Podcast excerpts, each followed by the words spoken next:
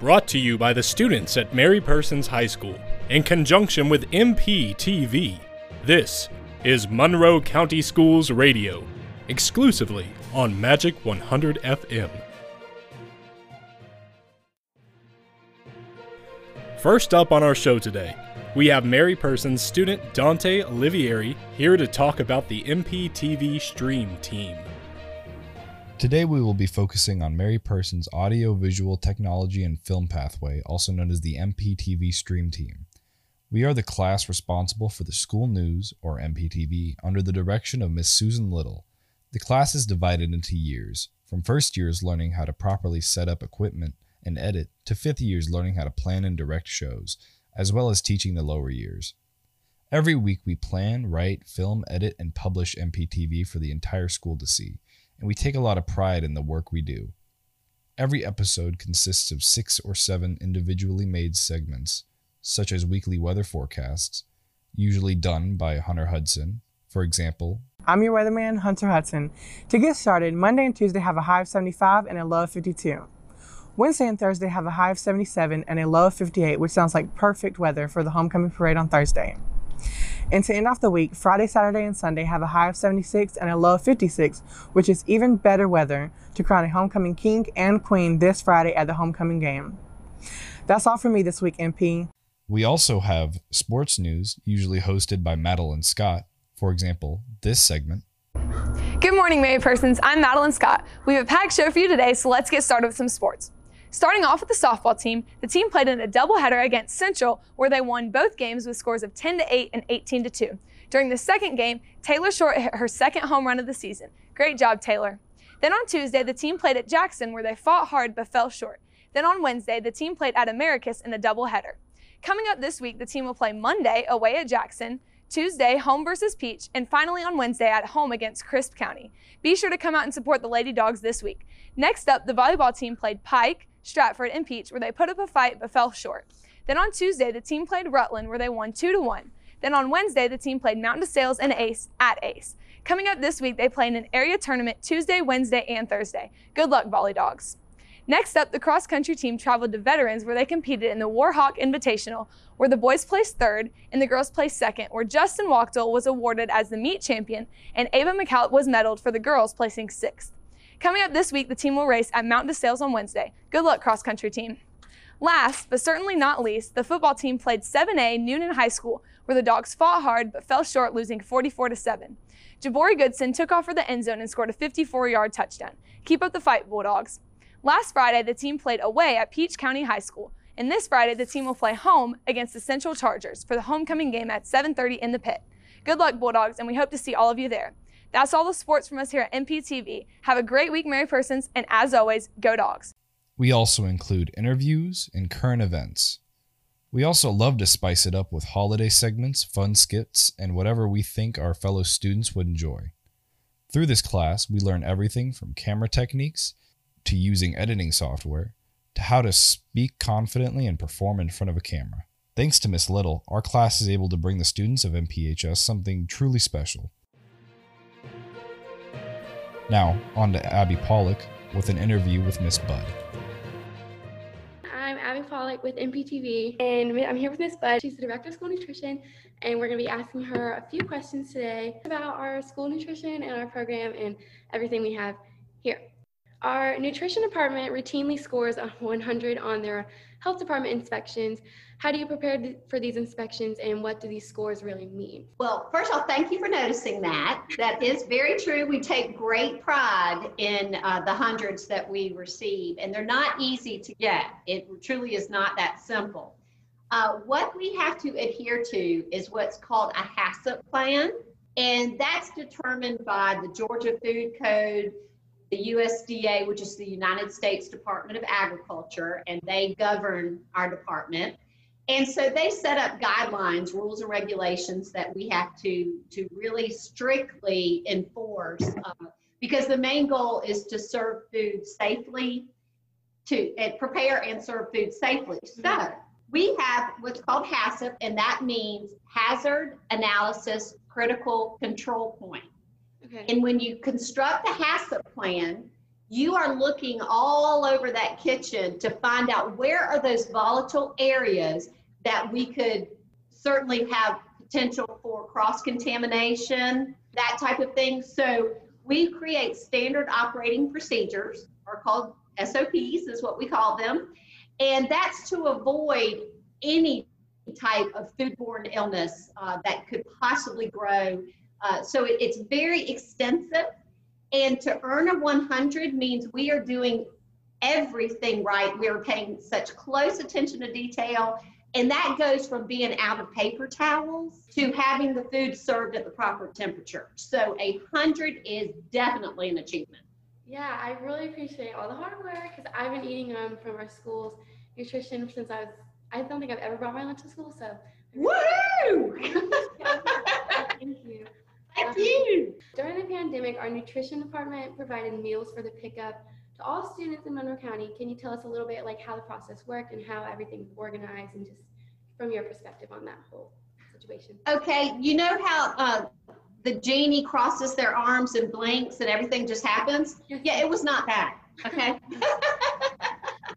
so that was absolutely us at our finest. Um, we get told on a Friday that school's closing, and guess what? You're serving meals starting Monday. So there was a lot involved. Uh, we didn't know what the USDA was going to allow us to do. And as quickly, seriously, as a blink of an eye, they uh, offered us seamless summer option waivers. During the summer, typically people can serve free meals to the community. So that's a standard program that we offer, uh, that most systems offer. Uh, but we were able to do it in a pandemic emergency situation is to operate under seamless summer to provide these free meals. Well, then you've got to look around and say, well, what can I serve safely? Uh, who's going to work it? Because we all were scared. I mean, it was a, a horrible, scary time uh, that we're still kind of in, but that was the initial. Nobody knew anything.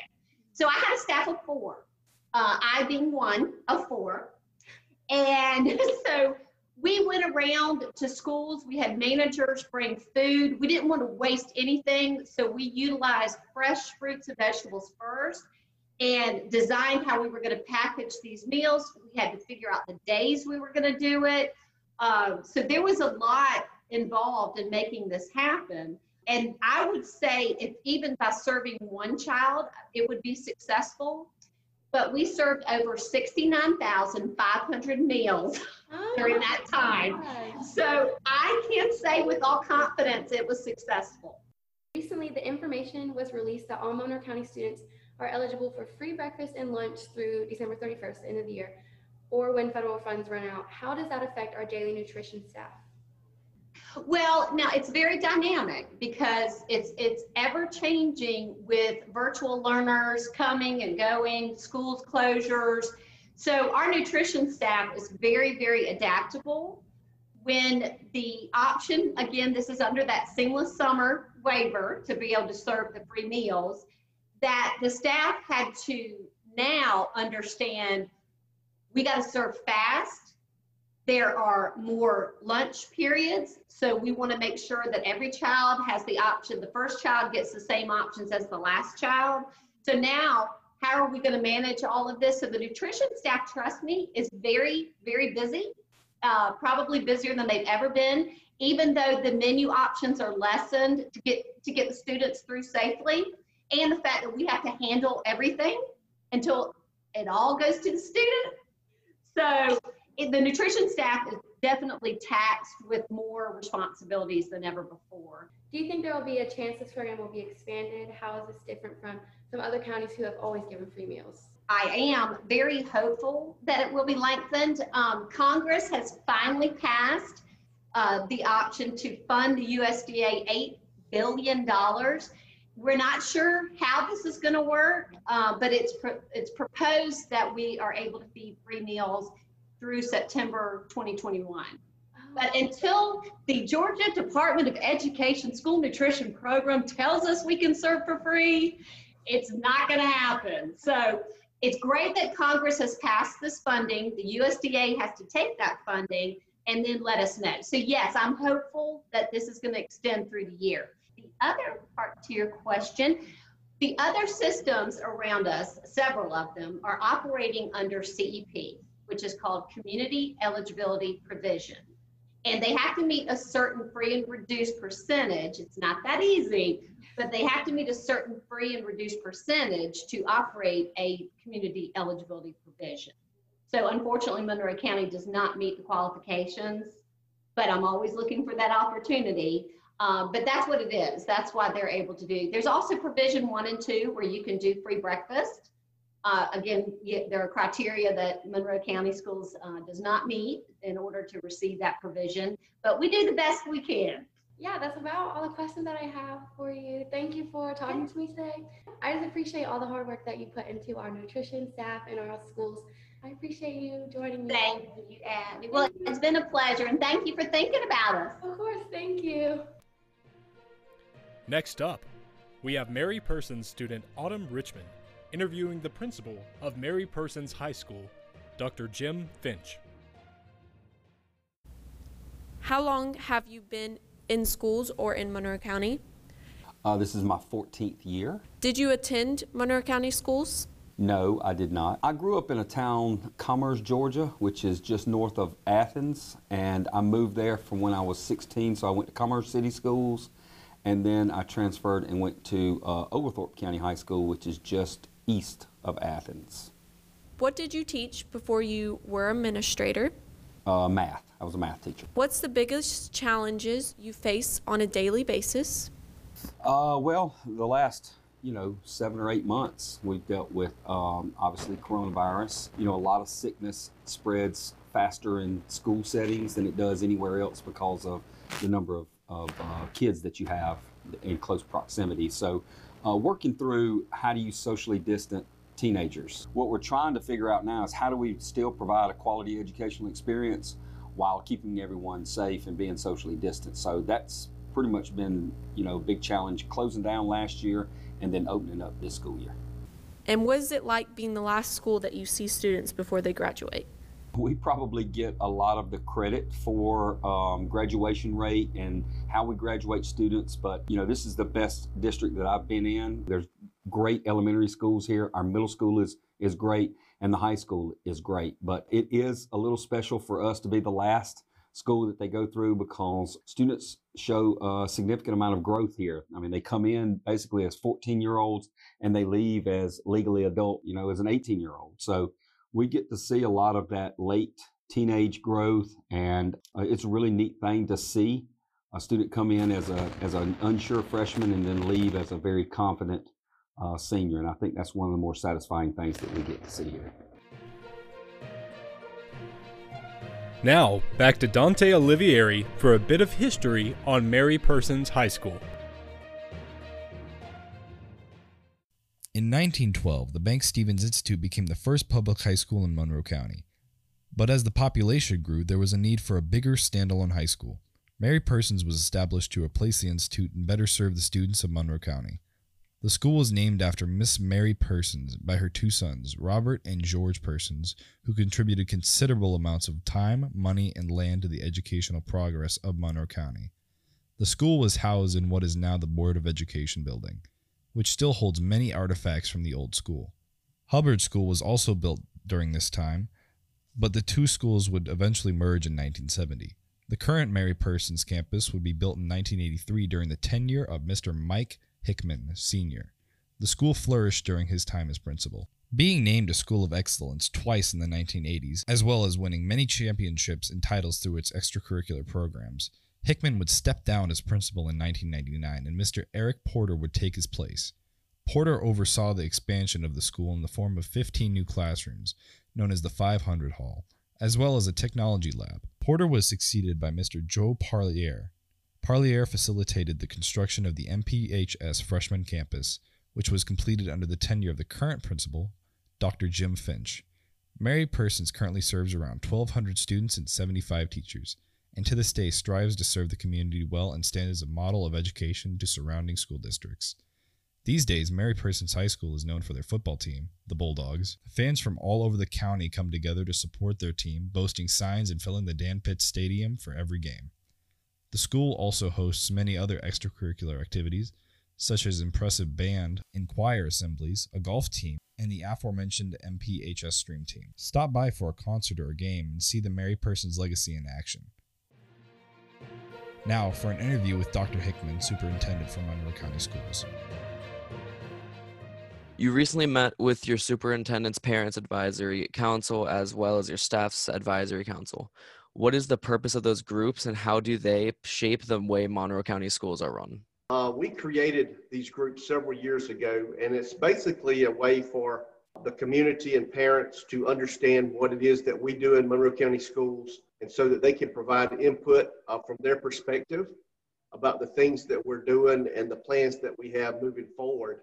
And I also like to meet with our staff, uh, the Staff Advisory Council. We have teachers, custodians, clerical staff, we have members of all groups there, and I want to get their feedback on different things we're doing in the school. Like we're beginning to talk about the calendar for next year. And I want to try to get everybody's input on the different things that they'd like to see with some options. And then we'll put them out maybe to all, all stakeholders to let like a survey and let them choose the one that best fits uh, their needs or their wants. Uh, basically, those groups are just to share our message and to uh, get some feedback about how we're doing. I am always as superintendent looking for ways for us to improve what we do and better serve our students. And that's just one of those tools that we're able to do that with.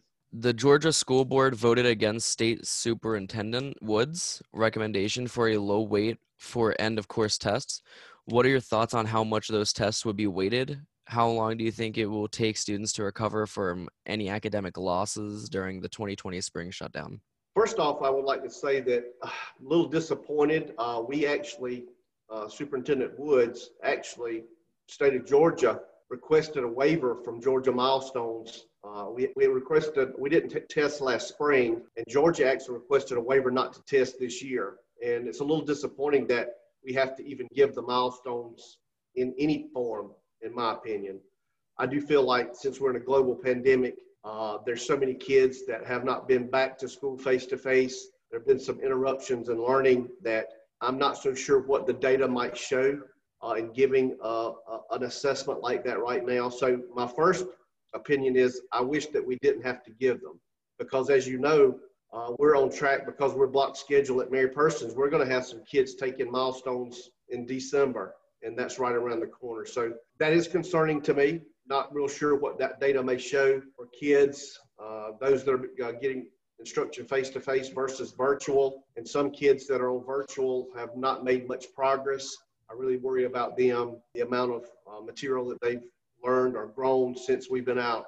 Uh, since March 12th. So all in all, I mean, I, I feel like we're gonna. It's gonna take some time. Uh, once the pandemic, we get through it, we get a vaccine or therapeutics that we can deal with it effectively. Where all parents and all students feel comfortable about coming back to school, we're probably going to have to do a lot of remediation, uh, going back over some things, especially with our younger kids with reading skills, math foundational skills, math facts. We're on the seventh month of not actually being all face to face. We've got kids at all different levels. So, yes, I am worried about that. We're actually talking about uh, next year's calendar about providing some places where we can do remediation, whether it's in school before school or after school. But yes, it is concerning where our kids are and how they're progressing and how they're succeeding as it relates to the standards right now. What would be three things you would tell the first year teachers, like the new teachers this year?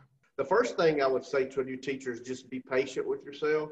A lot of times there's high expectation, there's a lot to do as a new teacher. I think the most important thing that I try to stress to them is to continue learning and growing you know, we don't expect a new teacher to come in and know everything right away and somehow just be a sponge for the things around you and continue trying to learn and grow uh, in your capacity. Second thing would be surround yourself with positive, uh, competent staff people that can help you with your lessons and your units and uh, give you some pointers and uh, information that you need to know to navigate the school, the website, finding things, how to assess students properly. Each of our new teachers has a mentor, and that mentor is that person that they can lean on and ask questions, email. They have to meet with the principal, I think, every quarter so that they make sure that that new teacher is being supported and they have the things that they need to be successful. And I guess the final thing I would say, I'm a big proponent of people enjoying their work and kids enjoying what they do. So I would want them to have fun because typically people who enjoy what they do do a better job with it. And so I want them to be able to laugh at themselves and have a good time in their work because if they have a good time and they're enjoying it, they typically will do a better job. How do you think face to face is going so far? Face to face is going well. I think we are still believe that the highest level of rigor that we can provide for our kids is through a face to face instructional setting. We have had uh, uh, cases of COVID uh, at all three levels. And obviously, when we do get a positive case, uh, we have to do the uh, six feet for 15 minutes cumulative exposure. And typically, there are kids that are being exposed, even though we try to separate the desk as far away as we can. In some classrooms, because of space and the number of kids that are in that class, they're going to be exposures. We did have those eight cases uh, at the middle school, and what ended up us, the board, making the decision to uh, go online for 10 days was it affected the exposures and the sickness was affecting the teachers. And we were finding problem finding subs and people that could fill in. So uh, it's a lot of times it's easier to deal with uh, the student cases, uh, but it almost becomes impossible when it becomes teachers. And we had a, I think we had eight or nine teachers that were out, and then finding substitutes that are willing to come in during COVID and serve uh, we just didn't have those people available, and that's why we chose to do it uh, online for 10 days while things settle down a bit, and hopefully that little outbreak will be past us when we start back up. You know, we've, we've done fine. I knew we were going to have cases, and I knew that uh, we would have times where we may have to go online for a few days based on the numbers in our community and how many kids were and staff were testing positive in the school district. I do commend our staff. I commend the students for trying to follow the safety protocols, and we'll continue doing the best we can to keeping our kids face to face. And hopefully, uh, over the next few months, uh, there'll be a vaccine for COVID 19, and there'll be lots more medicines and therapeutics that uh, can be prescribed for people that are suffering. And so that everybody won't be anxious and they won't be scared about you know, the coronavirus, and everybody will feel good about being back in school together again. In the final segment of today's show, we have Monroe County Schools employee Patrick Hamilton interviewing the Vice President of Leadership Monroe's 2020 class, Mr. Ricky Shirley.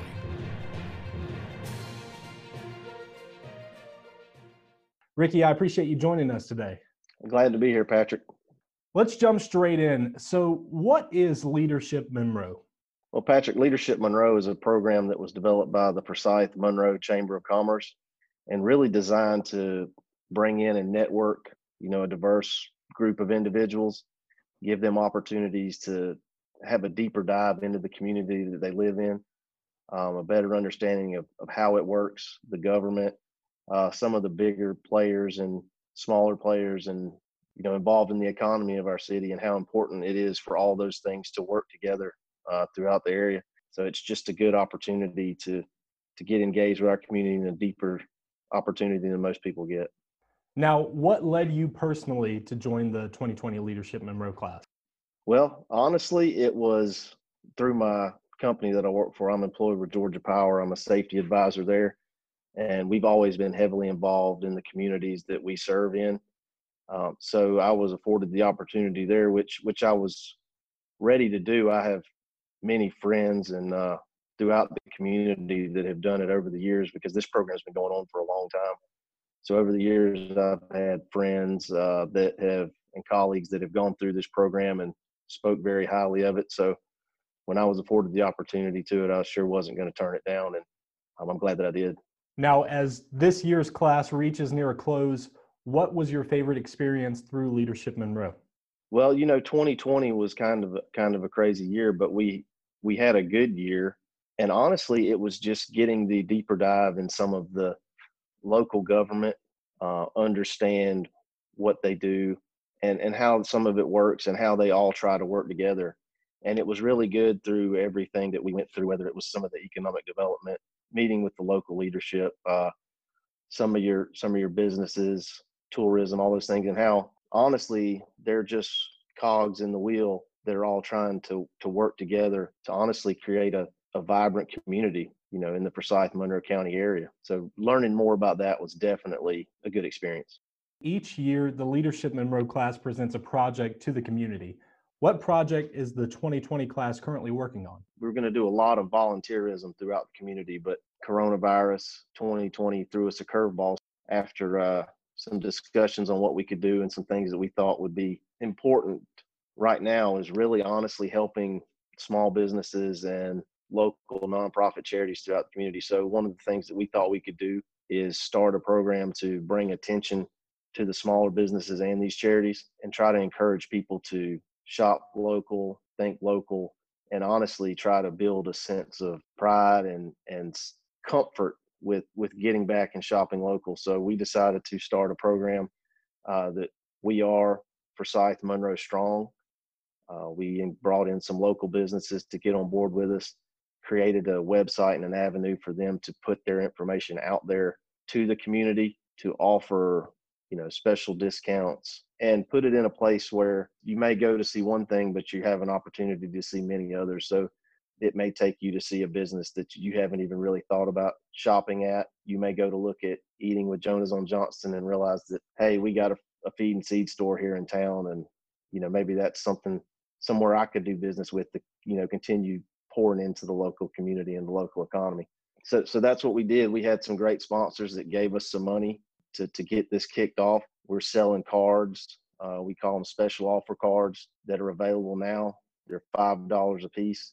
Some really good deals on there. And and the great thing is, Patrick, is that every bit of the money that we raise, and even some of the money left over from our donors, is going to two great local charities, which are Backpack Buddies um, and the Anchor of Hope. Which, to be honest, a lot of our charities and nonprofits are are having a tough time too this year. So with this program, we just felt like we can uh, highlight some local businesses, perhaps help the local economy, get some people back out shopping, and at the same time help out two great uh, local charities that we have here in Anchor of Hope and Backpack Buddies. Now, if you are purchasing local, or if you're a business that wants to get involved, how do you go about doing so? Well, the easiest thing to do, Patrick, would be to go to our website, which is going to be www.wearefmstrong.com. Um, but it's important to know that it's we, the letter R, the letter F, the letter M, and the word strong.com. You can join there as a business. Just simply click on become a partner, get your information to us. We, we would love to have businesses on there. We can also, you can call the chamber, uh, the Forsyth Monroe Chamber. The number there is 478 994 9239.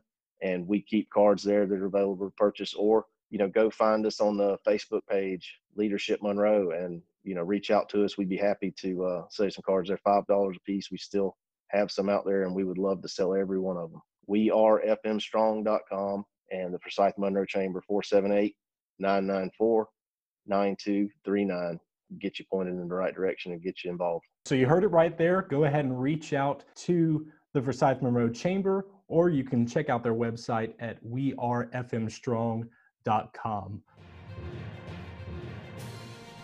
Thank you for tuning in to Monroe County Schools Radio, exclusively on Magic 100 FM.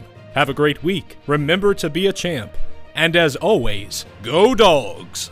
The thoughts expressed in this segment represent Monroe County Schools.